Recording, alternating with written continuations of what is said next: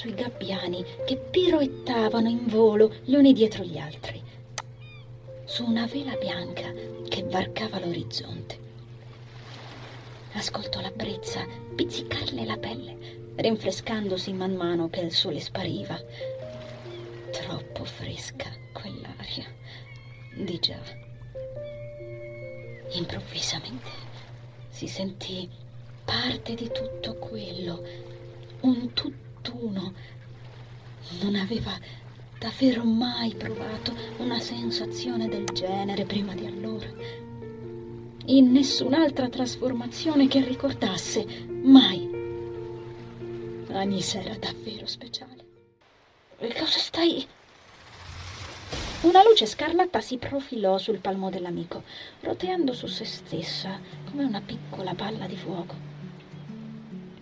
Anisa sgranò gli occhi. Il rosso di quell'energia corse a screziare il prato scuro attorno a loro, facendo agitare le fronde d'erba. Il rumore che ne scaturiva ricordava il ruggire arrabbiato del vento durante le tempeste. L'energia traboccante da quella sfera era impressionante.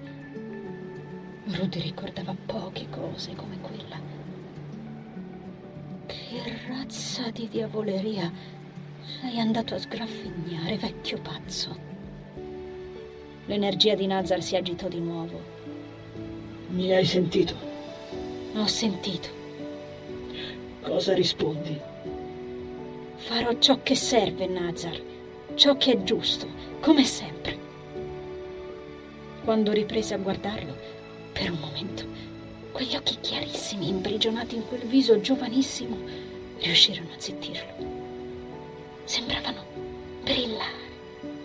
E la luce che li animava, forse, andava al di là perfino della sua comprensione, si disse Nazar. Lo sai bene che lo farò. Era questo che lo agitava, si rese conto l'uomo in quel momento.